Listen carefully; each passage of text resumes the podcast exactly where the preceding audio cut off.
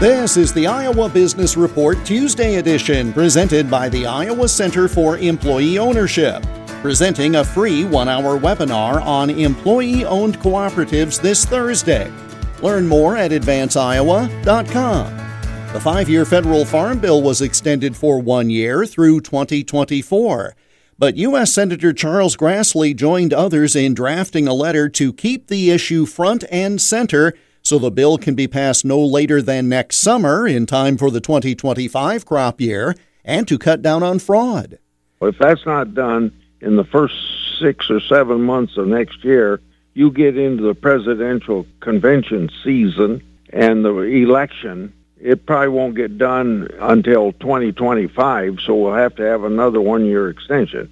It's to put some curbs or protections to counter cheating in the food stamp bill.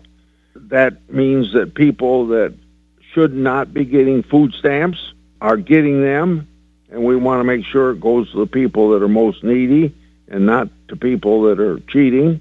And secondly, Secretary Vilsack authorized about $250 billion to be spent in addition to what was already being spent, and that 250 billion is over the next 10 years, so about 25 billion a year to expand the food stamp program. And it came as a result of the pandemic, and there was a need to maybe help more people during the pandemic than otherwise. But now that the pandemic is over, money that was spent because of the pandemic shouldn't be spent.